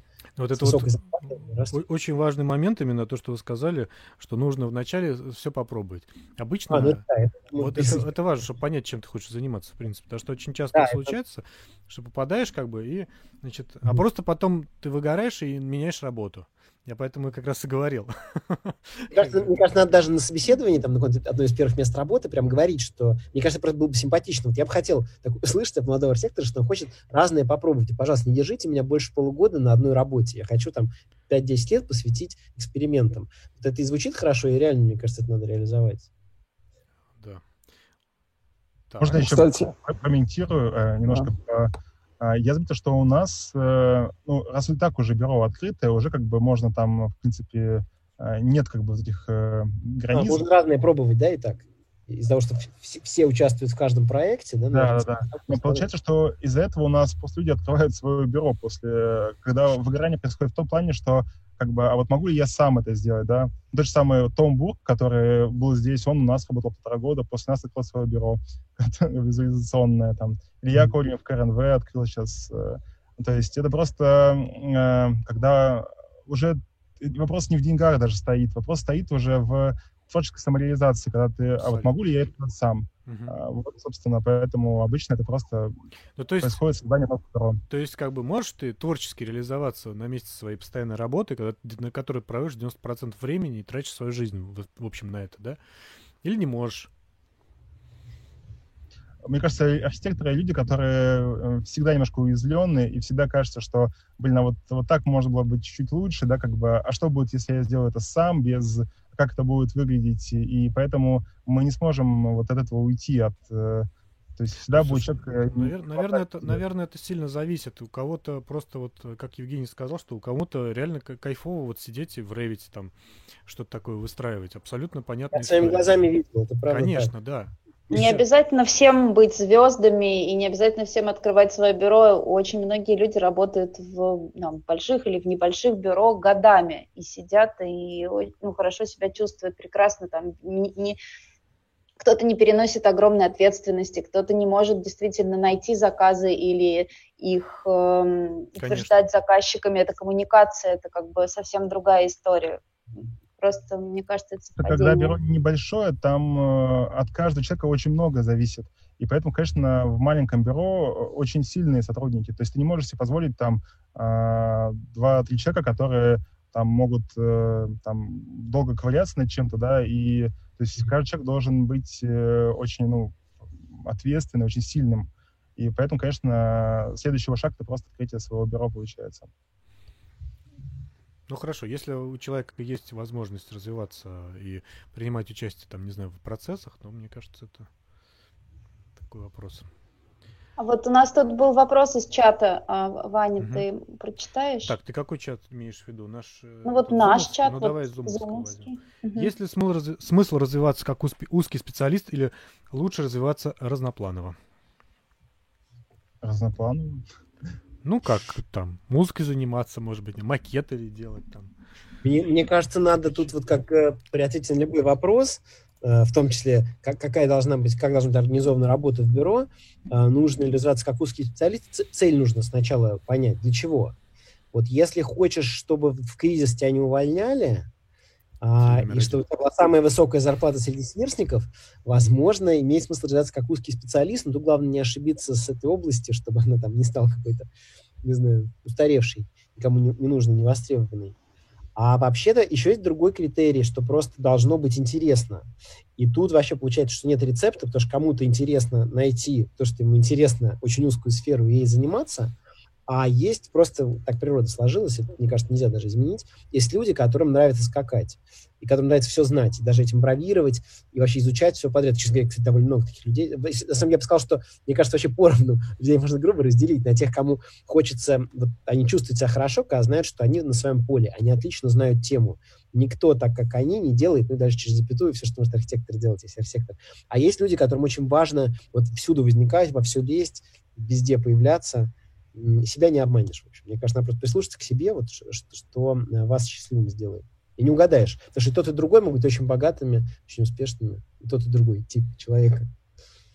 Возможно, как раз наоборот, что во время кризиса э, важно э, вот эта вот э, способность человека перестраиваться. То есть если всегда же есть очевидная закономерность, что, что если до кризисов да, люди там вкладывают деньги в бизнес, то в кризис они начинают деньги вкладывать в себя, в интерьеры, в пристройку офисов, Поэтому я вот замечаю четкую градацию, что сейчас это пошли интерьеры, да, то есть закрываются крупные объекты, уходят частные, потом опять э, потихонечку нарастает и уходим а, если человек э, там вот заточен только там на градостроительство, да, там вот только крупные объекты, то просто не будет заказов, а придется уйти в другую нишу. Надо перестроиться, чтобы и научиться как бы в каждое, перестраиваясь, все-таки делать ну, качественный продукт. Все-таки вот возможность постоянно, это называется постоянно обучаться, то есть важно. То есть не, конечно, можно уйти в узкую специальность, но она может оказаться ненужной через год, а, потому что сильно быстро меняется рынок, и это как бы то, что, там, то, что ты сделаешь. Мне еще даже складывается такое ощущение, что это сильно зависит от бюро. То есть понятно, что в крупном бюро проще быть э, узким специалистом, ну и потребность такая больше а в маленьком бюро это действительно очень сложно, потому что слишком много задач, они постоянно меняются, и это слишком большая роскошь, если ты заточен на чем-то одном. Да. Мне, мне захотелось почему-то дать такой тоже небольшой совет, очень приятный формат, давать советы. Uh-huh. Вот по поводу того, как выбрать направление, я просто опять попробовал вспомнить, что вот мы всегда приговариваем, вот каких людей мы никогда не уволим, всегда будем стараться прислушиваться, э, делать то, что они просят. Вот какой критерий главный? Вот что это за люди такие самые ценные, самые нужные? Какой? И там нету разноплановой и не разноплановой, специализации не нет. Что он имеет? Критерий у нас один очень простой. А берет ли человек инициативу? Мы поняли, что мы непроизвольно влюбляемся в людей, которые все время на себя одеяло тянут. Они говорят, а можно я выходные останусь, а можно я ночью сделаю еще один вариант? Слушайте, я так давно не делал 3D, я бы хотел в своем проекте еще визуализацию. Слушайте, а почему макеты сегодня кто-то другой делает? Я бы и макет сделал. Ну пусть, пожалуйста, разрешите мне рабочее время. И вот люди, которые все время э, они сами предлагают, чем их занять, они неизбежно с течением лет становятся самыми ценными, самыми нужными, самыми дорогими. Вот. Хороший совет. Да. По поводу по поводу специализации. Просто все время просите работу. Это надо выносить на обложку портфолио просто сразу. Да, да, да. У нас в чате вопрос такой по подаче. Сейчас очень широко используются коллажи при подаче проектов. А используются ли они уже на практике? Удобно ли клиентам воспринимать коллажную графику? Кстати, вот это интересный вопрос, мне кажется. Можно прокомментировать. Мне кажется, есть э, две разные подачи. Есть подача для архитекторов и подача для заказчиков. То есть мы, архитекторы, там, можем понимать и коллажи, и аксонометрии эти цветные, mm-hmm. и конкурс тоже понимает, но заказчик, как правило, этого не понимает. Ему нужно все-таки какой-то детальный, проработанная там, визуализация. А, конечно, небо может быть не сильно синее, но все-таки это должен быть э, качественно. Ну, ну да. Ну, я тут э, соглашусь полностью. У нас сложилось так, что, например, отдел визуализации, специальные люди уже несколько лет – группа, которых мы там трудно ищем, э, воспитываем, ну, их руководитель отдела воспитывает годами, просто фотореалистичная презентация, то, что я просто не то, что это не наш выбор даже, а это то, чего просто ждут заказчики. И они часто отвергают проект на ранней фазе, когда, ну вот вчера делали ночью, сегодня надо показывать. И мы показываем просто какие-то там, мы их называем, ну это эскизы, схемы, что-то там вроде как 3D, но еще не очень проработанное. И говорят, да нет, что-то у вас вообще не в ту сторону мысль пошла, что-то все некрасиво и странно, да вообще глупая идея, какие тут две башни, нужно три. И мы уходим и думаем, так, не надо ничего менять, надо проще взять неделю и сделать нормальную визуализацию. Через неделю приходишь тем же абсолютно проектом, но классным, со шторами в окнах, там, с красивым небом, и все, и оказывается очень красивый проект. Вот можете же, говорит заказчик. Теперь видно, что голова заработала, архитектурная мысль пошла. И мы вот вообще тему закрылись. Когда-то ручную пробовали подачу, что 15 лет назад. Какие-то коллажи. Нет, просто очень хорошие рендеры. Вот сейчас, по-моему, так. Ну вот и именно, именно заказчик диктует, это не наш выбор. Слушайте, а я сразу спрошу, раз уж такое вдогонку, про программы. Какие к вам э, программы требуются в основном? В чем ваше бюро работает? Кто начнем, первый начнем с вас, Евгений. Так, ну у нас, смотрите, значит, как у нас? У нас все программы работают, все нужны. Архикад, Revit, нас... AutoCAD, 3D Max. Да, да, и у нас, и, и, и я вот когда-то говорил, что у нас вообще вот в какой программе делать, решает вот тот, кто отвечает за проект. ГАП, там какой-то руководитель проекта. Вот у нас все-таки есть всегда один человек, главный архитектор, который ну, такой гла- главный именно в этом проекте. Вот он отвечает за проект. У него команда там 2, 3, 10 человек. И вот он вам и скажет всем, как работать, надо, чтобы ему было удобно. Наше бюро ему доверило. Uh-huh. И так много лет я с этим жил, и это закончилось тем, что кто-то говорит, что, конечно, невозможно из архикада, и ставьте, покупайте мне архикад, все будут у меня учиться в команде, и пусть даже самый вот студент ничего не хочет делать, вот он должен через два дня знать.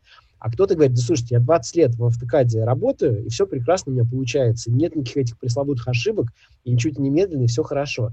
И такая демократия существовала, и закончилась три года назад, хотя каждый большой проект на стадии, ну вот на стадии П проект, он говорит, обязательно надо в Revit сделать.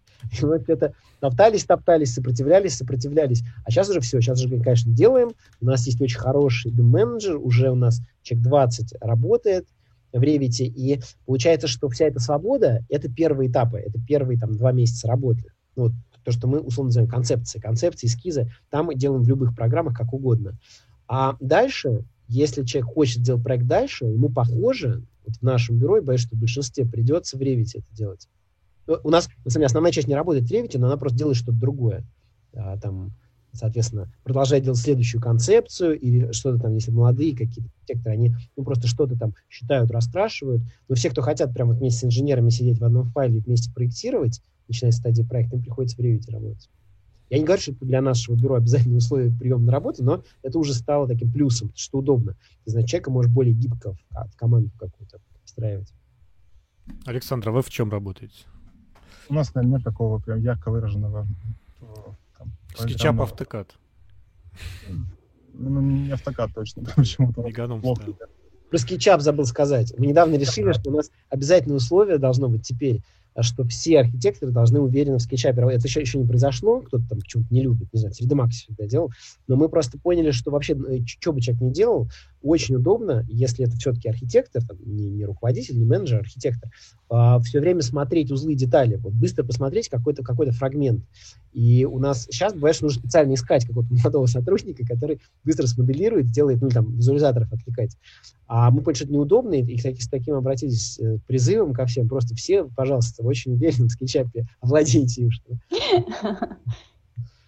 Ну, это, это реально, просто понимаешь, что это такой, видимо, сейчас, мне кажется, инструмент прям обязательный. Ну, просто что угодно, не знаю, вот раскладка кирпичей. Давайте быстренько посмотрим. Вот пришла новость со стройки, поняли, что не могут купить дорогой кирпич таких пропорций, нужно поменьше. Вот как будут простенки выглядеть? Вот, пожалуйста.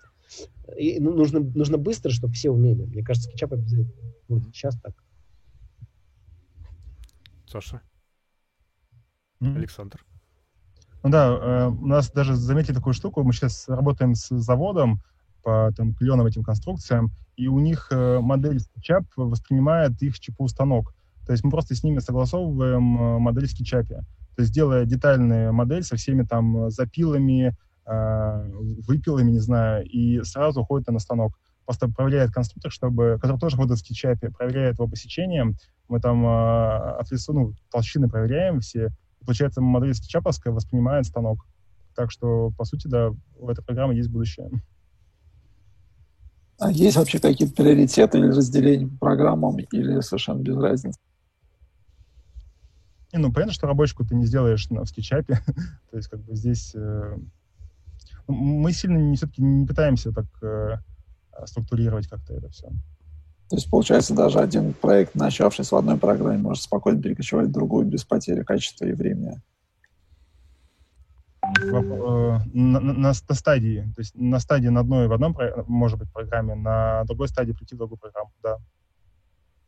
Ну, у нас, я бы сказал, что один, один шаг. Вот делается концепция, как получится, в ТКАДе, там, в скетчапе, кому удобнее, в архикаде, а потом какой-то уже архитектор, который дальше понесет этот проект когда-нибудь в экспертизу или настройку, он принимает решение, которое один раз происходит. Ну, а решение два, собственно, как правило, диктует э, теперь заказчик Revit, или все-таки на, на, в нашем бюро архикад. Мне удобнее в архикаде. И все, один переход совершается, а дальше уже проект больше не скачет. Дальше все, все новые участники команды вынуждены подчиниться соответственно, в Revit или в архикаде продолжать. У меня вопрос, знаете, какой возник? А вот э, если мы говорим о концепции, то есть архитекторы, которые очень много ну, внимания уделяют макету. И через макет происходит поиск. А, ну там, Фрэнк, например, свет наш Герри. Вот. Соответственно, ну, один пример там, ну, можно еще назвать. А как вы к этому относитесь? Мы тут на одной из конференций как раз вообще э, дошли до того, что макеты это не очень... Пошли до ручки. Да, у нас было такое очень жесткое мнение, что макет это совсем отживший. Мне лично макет очень нравится, мне интересно ваше мнение. Ну, слушайте, у нас вся работа я, я немножко уже здесь со стороны наблюдаю, вот, но всегда, собственно, когда я вижу работу группы, которая делает концепцию, она так выглядит. Просто все сделали макет, или кто-то, вернее, сделал макет, все собрались, вокруг него сидят и обсуждают, что сделали. Э, на раннем этапе он пенопластовый, и все его дергают, дергают, подставляют свои кубики, и вообще без макета просто ни один проект, если это здание, э, больше, чем одно, и там корпуса, какая-то форма больше, чем просто параллелепипед, да нет, даже параллелепипед, у него все время отрезают углы, а, все время, то есть сразу делается макет рабочий, бесконечное количество вариантов, какой-то момент их мы посчитали для какого-то там квартала, 100 макетиков просто для, для хохмы сфотографировали, вот рядом 100 вариантов развития формы mm-hmm. одного небольшого квартала жилого. жилого. У нас это прямо главный рабочий инструмент, первая же презентация, ну да, может, вторая, после этого рабочего пенопласта макет, уже макет делается красивый. У нас своя мастерская макетная, поэтому сами делаем из разных материалов. Саша, Слушай, ну это все очень похоже, похоже на как мархи. По, как, да. как в институте. Ну и когда... Шел, сделал макет, показал учителю, показал преподавателю. Да, в этом смысле такой архаичный подход, да ощущение, что это просто именно школа здесь прочитывается, потому что я из Томска, у нас не было там такого вот к макету а, а, вот этого всего, и просто это не привито нам. То есть да я даже купил себе 3D принтер, чтобы мы всего один раз э, что-то мне распечатали, и все, он год стоит, э, э, и даже мы к нему не притрагивались. Но купили всех этих там пленок к нему, ну, всего, что нужно, но как бы не пользовались. Просто школы разные, ощущения в этом. Хм. Ну, это, кстати, очень интересно. Кто-то мнет бумажки, кто-то режет из пенопласта. У нас просто, по-моему... Надо будет... Да. Извини, пожалуйста, а надо будет задать Бену из Бартлет, как у них там устроено. Не Ой, у них с макетами очень отдельная история, это будет очень интересно. У нас будет в пятницу Бен Хейс с командой из э, Бартлета. Да. И... Нас... Я не... И да. Они-то расскажут про свое проектирование, обучение, там, У меня вопрос тут э, из чата. Значит, к какой работе готовиться, когда попадаешь на стажировку? Что сделать, чтобы после стажировки попасть на работу в то же место? Ну, и как вообще типа, попасть? И вообще как попасть на стажировку? В одно, в одно бюро, в этом бюро потом остаться на работу, это имеется в виду, наверное. Не завалить ну, стажировку? По-моему, там сразу видно, что либо человек приезжает там ну, отдыхать, да, как бы, либо если он как вот инициативный, предлагает там, а что здесь, что здесь делать, то это стопроцентное как бы, попадание, и таких людей как бы надо искать, их, их не так много, кто, кто инициативный, поэтому даже если нет работы, то мы находим какой-то проект под человека, что давай-давай оставайся, делай вот, делай вот это, даже нам, то, что нам сейчас не оплачивается, но если мы видим этого человека, то мы всегда его оставляем. Поэтому тут вопрос в, в, в его работе человека. Но у, у нас вот не все на виду из-за того, что бюро больше, и у нас этот человек, который прорвался на стажировку, его, скорее всего, отдадут на растерзание какому-то архитектору опытному, который будет давать скучные задания, потому что ему для того и нужен помощник, чтобы все скучно сбрасывать. И просто через месяц, два или три вот конкретно этого архитектора спросят, ну как тебе вот эта девочка, этот мальчик, вот они поработали, что ты думаешь? Поэтому рецепт просто очень понравится вот этому одному архитектору, а для этого надо просто очень послушно делать, что он просит. даже, я думаю, это редкий случай, когда инициатива даже не так важна. Он скажет, да, надежный, четкий человек. Мне кажется, нас... Если честно, у нас такие, такие были случаи. Вот сейчас работает девушка, которая пришла на стажировку полгода назад. Она вот с одним архитектором, она несколько месяцев что-то там под его руководством делала. Я, я даже точно не знаю, что, но когда его спросили, он сказал, да, конечно, отлично, надо оставлять. Продолжаем. Мы, кстати, пытаемся э, с практикантов не подключать к рабочим проектам. Мы с ними делаем что-то такое отвлеченное от, э, от рабочего проекта, что-то творческое, то, что, допустим, ты хотел где-то реализовать, но не хватало у тебя на это времени, и как раз э, студентами мы просто проверяем какие-то новые вещи, которые вот раньше просто руки не доходили. Я думаю, это им интересно, что они как-то в творческом процессе развиваются. Ну и нам интересно, что у нас доходят э, руки до того, что раньше мы не могли там, попробовать. Угу. Товарищи из чата, которые у нас э, в зуме, у вас еще есть вопросы какие-нибудь? Задайте что-нибудь, скажите, не молчите. Ну, там был вопрос один, я так понимаю, что к Жене, как попасть к ним на стажировку не через э, Мархи, ну, не через группу. Да, практически не, нет шансов. Ну, на самом деле, нет, у нас есть, э, прямо на сайте, у нас есть такой там портфолио собачка tlp-ab.ru, надо написать, что я восхищаюсь работой вашего бюро, ничего в жизни лучше никогда не видел. А, Все потрясающе. Но это, это дает шанс, что хотя бы, хотя бы будет обсуждаться это портфолио. Нужно хорошее письмо, обязательно, мне кажется, это очень важно. Вот два абзаца прям надо друзьям показать, каким-то филологам, чтобы очень хороший был текст обращения. Дальше приложить портфолио. Ну и, и на самом деле все-таки важно, чтобы портфолио было э, там не толстым, чтобы там было два-три проекта. Ну, потому что главный вопрос, когда видишь портфолио, вопрос, о чем человек думал, когда его собирал. Если человек думает, все, что я делаю, это гениально засуну туда, это сразу видно, и это не то, что нужно. Нужно выбрать два проекта, классно их подать и написать хороший текст, и так крошечный шанс, ну, правда, очень маленький, что человека возьмут. Ну, это что-то должно, прям звезд должны сойтись, это должно прям быть ощущение, что есть чем, чем его занять, свободные места должны быть. Yes. Лучше, конечно, с кем-то с кем-то дружить из тех, кто у нас работает, чтобы рекомендацию получить. Так гораздо больше шансов, что, как говорят, это мой там, не знаю, хороший товарищ, младшая сестра.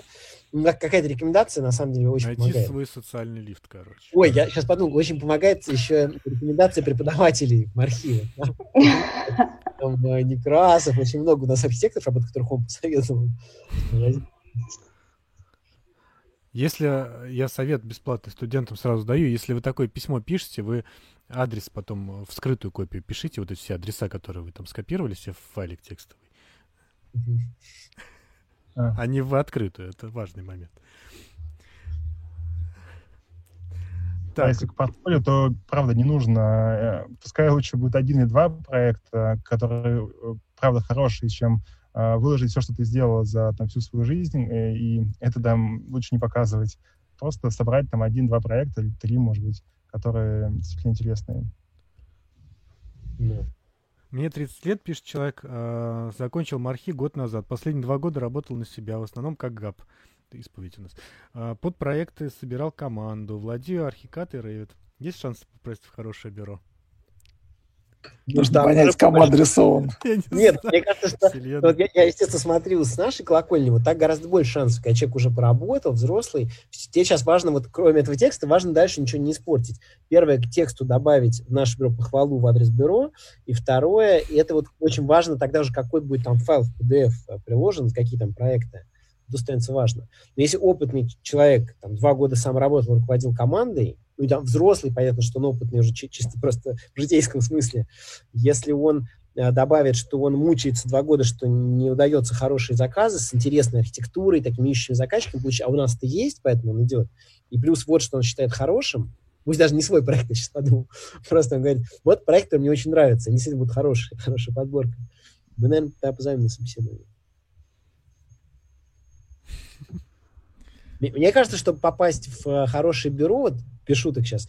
Мне кажется, надо попробовать постажироваться в хороших бюро. И вот э, если в, в России, ну, ну, я так чувствую, что все-таки это не очень, а, не очень как-то так принято, то, мне кажется, можно попробовать, ну, я слышал много случаев, в каких-то звездных бюро европейских без зарплаты, просто попробовать прорваться, постажироваться. Вот мы тогда, мы очень на это остро реагируем. Если видим, что кто-то там у Колхаса был или в БИК, ну, тогда сразу интересно, сразу хочется взять. Даже человек там ничего не делал, выгнали с позором через полгода. Но он, он же об этом не будет рассказывать. Слушай, а как, кстати, к вам иностранные студенты пытаются прорваться? Есть у вас приоритетные иностранцы? Нет, на самом деле нам бы хотелось, ну, в, в теории, что у нас будет ну, такое международное бюро, работали иностранцы, но э, что-то у нас никто не работает. Нет, у нас... А может, у вас сайт не на английском языке? Да, ну да, есть английский язык, может, она плохо переведена. Нет, у нас почему-то огромное количество э, молодых архитекторов, студентов из Индии. Вот у нас просто какой-то бал идет не реже, чем там раз в две недели приходят, здравствуйте, я учился у себя там где-то в Бомбее. Почему-то почему-то вот Россия стала популярным направлением. Но они плохи тем, что они пишут не, не адресно, они ничего про нас не знают, они явно даже не смотрели наш сайт. Они просто, они просто рассылку. Да, просто ну, вот в России. очень низкий уровень у них. Ну вот мы даже, даже готовы были, вот, да, даже поняли, что как, как интуитивно поняли, что это не то. Александр, а вы пытались как-то взаимодействовать с международными студентами, там, на, на практику зазывать себя? Там мы даже не зазываем, они просто приходят, как-то пишут. Тут проблема во мне, наверное, что я не знаю... или откуда? Там нет почему, из Голландии, Англии, а, и ну. Просто я не знаю английского языка. И получается, что э, эта проблема общения со мной его не будет. То есть, хотя у нас, э, наверное, все, кроме меня, в бюро владеют английским языком, э, но я не могу этого делать. Поэтому как бы, у нас, наверное, не, не, не было иностранных. То есть у вас просто очень высокий входной этот сам порог. Нам надо сначала русский выучить. Иностранцы, голландцы. Ну или есть еще этот Google Translate вообще такой. С другой стороны, архитектура, она, по сути, там не нужно, может быть, и общаться, там э, можно просто показывать это образами, и, там, и, но почему-то мне, мне важно тоже пообщаться с человеком, и если я его не понимаю, хотя, ну, то, блин, это, это не то. Что еще привлекает в портфолио, кроме идеи или детализации проекта? На что нужно делать упор при составлении портфолио? Хороший такой прям качественный вопрос. На что делать упор при составлении портфолио? Как вот по-вашему? У меня вот есть такой нюанс. Э, допустим, я вижу, когда приходят э, работы из марша. А, бывает такое, что у них очень уже свой э, а, какой-то... Уже, уже, уже заметно, как бы, да, эти портфолио. А получается, Или что... что... Белая страница, маленькая картинка? Да.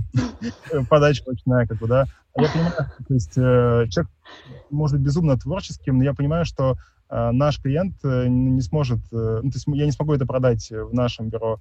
Э, и получается, что если ты пишешь, что надо быть адресным, то есть надо, как правильно говорили, что не так, что типа рассылку всем, а все-таки надо выбрать э, то бюро, которое э, правда тебе нравится, и обычно в таком случае твое портфолио будет э, похоже на или соответствовать этим, этим работам. То есть э, получается, что все-таки важно, чтобы вот адресность в направлении портфолио выбрать то бюро, которое тебе действительно нравится. Угу. Тогда большой шанс. Евгений. Ну, я бы, я бы тут согласился. Мы, мы несколько лет назад проводили такой семинар, как раз в чем портфолио, каким должны быть портфолио, и а, заранее не программируя, пришли к мысли с студентами, как раз вот ровно такое, что Александр сказал, что а, разные портфолио для разных случаев, что нужно, ну, если задача просто найти какую-нибудь работу, нужно все равно не полениться, Э, наверное, количество проектов можно подать, оно задано уже у студента, оно не может быть ни больше, ни меньше, он знает, с чем он работает. Но нужно попробовать вот восстановить картину, что в этом, не знаю, как, если хочешь попасть в хорошее бюро, прям реально не плениться, пообщаться с сотрудниками, полистать сайт, посмотреть тексты, потому что понятно, что те, кто смотрит эти портфолио в разных бюро, это очень разные люди, на разные обращают внимание. В нашем бюро а, в любым способом надо продемонстрировать. Ну, нужен вкус, но это, наверное, сложнее, потому что это более вкусовая вещь, и угадать, что такое вкус, сложно. Ну, ну у нас есть какое-то свое представление о том, что такое хороший вкус, но это сложно. А вот а, можно какую-то, если показать ясность мысли, вот человек просто рассуждает. Например, я студент, и это понятно, что от меня нельзя ждать, что я много знаю и умею, и я сразу буду там полезен и вообще много делал. Но есть один проект, который, мне кажется, вот мы могли бы сказать, что он интересен. Вот я, как я к этому пришел? Это сложно рассказать всю эту историю. Я не предлагаю текст писать. Это так самому проговорить, подумать. Я вижу, что ваши проекты, они все немножко в таком ключе. У меня такой был на втором курсе, похожий. Поэтому я не гружу вас информацией, даю один проект. А почему он похож? А потому что, смотрите, вот вы, вы делаете а, там акцент на вот остроумные идеи, и тут остроумная идея. Вот я придумал потому-то, потому-то вот такой клуб. И а, вот в нашем бюро, если мы смогли увидеть, что человек ничего лишнего, вот нам, мы все-таки такие минималисты в, в хорошем смысле, что человек не, не засовывает ничего лишнего, лишних картинок, лишних проекций, лишних текстов, не пишет там вот эти кружочки, уровень владения разными программами, не пишет у меня 8 кружочков, автокад 4, скетчап, он не делает таких стандартных, не очень интересных, неинформативных вещей, и он уже понимает там в 20 лет, что это никому не интересно. А мы, бы, мы бы это считали. Вот на самом деле не банальное портфолио, но тоже вот тонкая грань. Оно не должно быть не банальным, лишь бы всех удивить, какая скомканная бумажка, что мы должны еще разворачиваться, догадываться. А, ну вот, э, вот, э, вот мы бы смотрели просто на то, о чем человек думал, когда делал портфолио. Я допускаю, что есть бюро, которое прям смотрит, что там за проект, понять его опыт. Наверное, такие тоже есть. Короче, короче, надо смотреть, попробовать э, просто вот э, попробовать представить, какие люди в каком бюро будут смотреть на твое портфолио, и тебе принимать решение о на работу. Можно сказать, что основной все равно критерий получается, это что ты в потенциале сейчас умеешь и в потенциале можешь развиваться внутри бюро, правильно? То есть ну, показать, что человек э, соображает, в принципе, что-то вообще. Да, мне кажется, нет надежды, нет надежды показать, что он умеет вот как архитектор, ну, потому что никогда непонятно, э, когда у него там классный проект, что он год где-то работал, ты думаешь, а что он в этом проекте делал? Мы же никогда не узнаем. Может, он вообще просто вообще не понимает, что за проект, проект классный, uh-huh. а он там просто что-нибудь совсем маленькое раскрашивал. И, и все, и мы знаем, что такое может быть портфолио. Человек не обманывает, он был участником проекта, но никакого вклада не сделал. И это восстановить нельзя. Можно восстановить просто вот, а, как он собирал материал для портфолио, как его подавал, вкусная подача. И все равно портфолио — это же все первый шаг. Портфолио — это чтобы тебя пригласили поговорить. А второй шаг, когда ты первый прорвался, более сложный, это вот а, уже хорошо говорить. Интересно. Бывает еще путаница, когда э, человек, допустим, выкладывает э, свои там работа, да, сделанная в неком соавторстве, да, ты не понимаешь, а, а что он делал здесь. Конечно. Он выкладывает тебе классные картинки, там, а потом, когда приходит на собеседование, и ты спрашиваешь, оказывается, это мы сделали с этим, я тут только вот это сделал. И поэтому лучше уж э, подобрать э, те работы, в которых э, ну вот сам выполнил этот человек. Ну, пускай это будут там чертежи без картинок красивых, да. Раз ты их не делал, то не нужно их выкладывать. Даже по чертежам можно увидеть как бы уровень э, детальности там проработки и подхода там, к линиям, ко всем. Но вот выкладывать э, чужие работы точно не стоит, в которых там, там не, не было там участия. Вот Мне кажется, что может, честность, может быть, даже не так важна. Ну, понятно, что я сейчас не соглашаюсь, прошу прощения. Мне кажется, что а, важнее понять, что если какое-то бюро хорошее, скорее всего, многие э, люди молодые хотят в нем работать, конкуренция большая, и нужно просто делать акцент, самому посидеть тихонечко и подумать, вот в чем я особенно хорош, с какой стати почему-то именно меня могут взять. И попробуйте на этот вопрос ответить, а потом следующий вопрос. А теперь как я это продемонстрирую? Вот если я то есть вот нужно быть честным в том, что просто э, показывать, что я на самом деле увлечен э, подачей, и, по-моему, я делаю потрясающие подачи. Uh, и не так важно, там, какая была команда проекта, и проекта студенческий или нет, я увлечен подачей, и вот мои подачи. Или я чем еще может быть увлечен студент. Или я на самом деле просто, может быть такое, что я просто, вот мне 22 года, я нигде не работал, закончил мархит, 21 год, но я трудоголик, я очень трудолюбивый. И тогда, вопреки всему, что до этого мы говорили, нужно реально показать, что волосы у кого есть стали дыбом. Потому что как этого человека в портфолио в 20 лет, у него там 20 проектов. Ну вот просто подумай, в чем может быть сильная сторона, которая выделит, и каким-то образом ее в портфолио и демонстрировать. Ну и фоточку надо не забыть прикрепить, а то бывает без фотографий портфолио, и непонятно, с кем ты будешь иметь дело. Тоже интрига. Нас уже в чате пишут. Евгений отправил портфолио. Проверьте почту, мне очень нравится то, что вы делаете. Да, на, на портфолио, портфолио ТЛП, да, вот это? Наверное. Вот там, там написано в письме, что начинает, что мы делаем, мы обязательно посмотрим. Это надо просто сразу в тему письма выносить, и по фильтру она пройдет. Да. Ну что, господа, вопросы у нас закончились. Ну, вот еще какой-то один, не знаю, есть время или нет, или, может быть, уже вы устали. Как вы относитесь к учебным проектам в портфолио? Ну как, а, а какие еще могут быть, в принципе? Хорошо относимся. Конкурсные могут быть. Ну, учебные, конкурсные, да. Имеется в виду нереализованные. Да не, ну если человек э, там молодой архитектор, то откуда же у него реализованные? Хотя если есть, надо похвастаться. Ну, Нормально, конечно. А у меня к Александру вопрос, можно? Еще один успеем? Да. У меня, у меня вопрос про, про будущее, потому что я вот не совсем уловил, мо- может быть, я просто как-то там отвлекся, прослушал. Вы сказали, что в какой-то стало много, много заказов, и, Мгм. соответственно, бюро разрослось. И сейчас 12 человек. Мгм. А, и, и все, и дальше мне очень понравилась эта история, потому что все знакомы друг с другом, все делают все проекты, все друзья. Это то, что мы тоже пережили. Я вот так жил, не знаю, почти 10 лет. У нас была маленькая компания, все друзья, и все делают одно и то же. А вот что вы думаете дальше? Как, какая, да, какой дальше план? Будет много заказов, будет сотни людей, или всегда останется 12, или вообще что-то еще? Ну, я думаю, что все-таки, если охота ре- реализовывать свои объекты, то приход- придется ну, разрастись. То есть это только концептуальные проекты, они э, могут, ну, то есть они могут не требовать большого количества людей. Только мы начинаем делать рабочку, сразу бюро разрастается. Поэтому и уходя, э, то есть, э, то есть просто рабочка и больше людей, вот и все. Это просто неминуемо, что будет э, рано или поздно пока что нам очень комфортно находиться в этом состоянии, и дальше это будет видно уже. Но пока это очень комфортно быть в таком режиме. Но А сейчас что, у вас нет рабочки? Вы не чертите рабочую документацию? мы чатим, но объем не такой большой, там, когда там у нас, ну вот мы в том году сделали там здание 30 тысяч метров квадратных, да, ну вот это было там рабочая документация, его построили, еще и за полгода причем. А, но мы смогли это сделать пятью человеками, как оказалось, А, что, то есть, оказывается, можно не так много для... Если параллельно делать несколько таких объектов, то, конечно, уже придется увеличить количество людей. Но пока очень комфортно быть в таком состоянии. Ну, если вы BIM используете, конечно, можно и в пятером сделать. Это, в принципе, практика показывает, мой опыт тоже. А, господа хорошие, спасибо вам большое. Вы скажете какое-нибудь напутственное?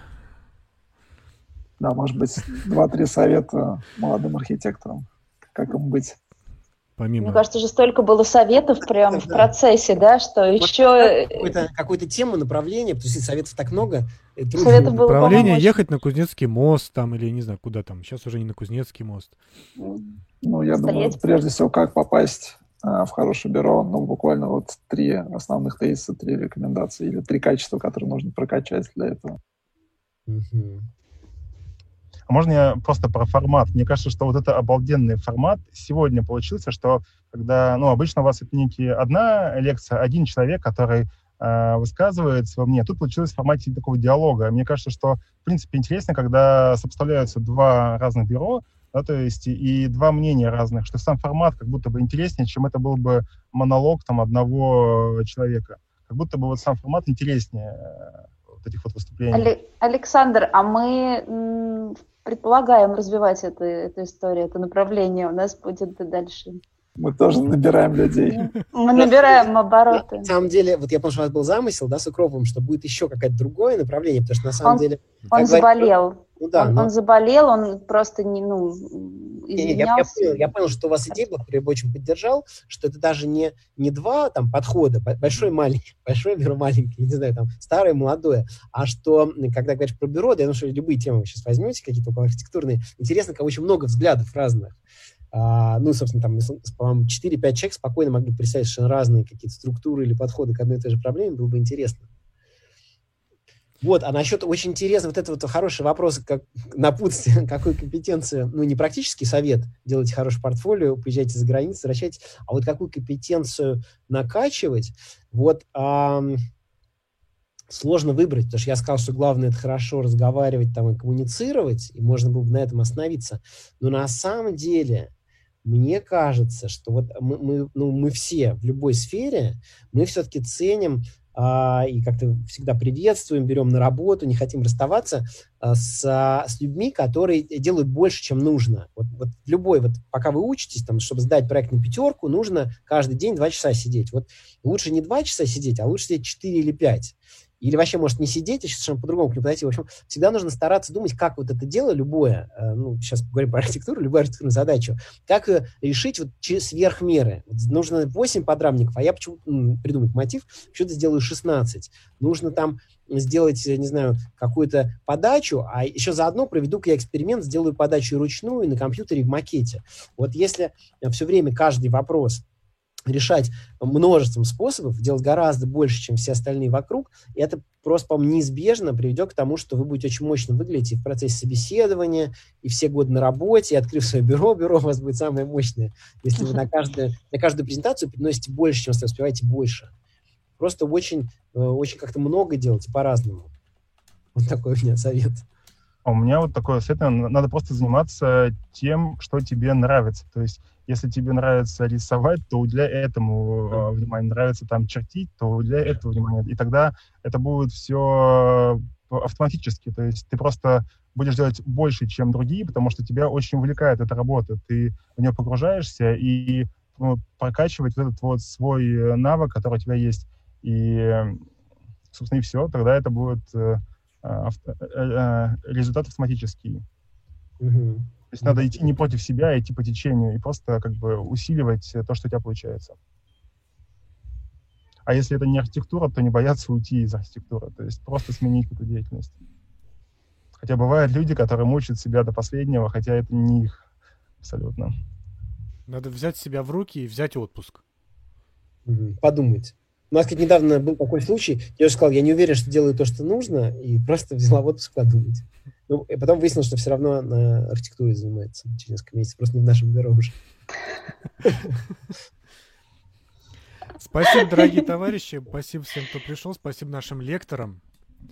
Спасибо, спасибо вам огромное. Интересно было. Формат У нас будет продолжение всего этого. Следующий у нас э, будет в четверг и в пятницу. Ставьте лайки, подписывайтесь на канал, делитесь с друзьями. Жмите на колокольчик. Я это сказал. Все, я себя пересилил. Все. Спасибо. Пока.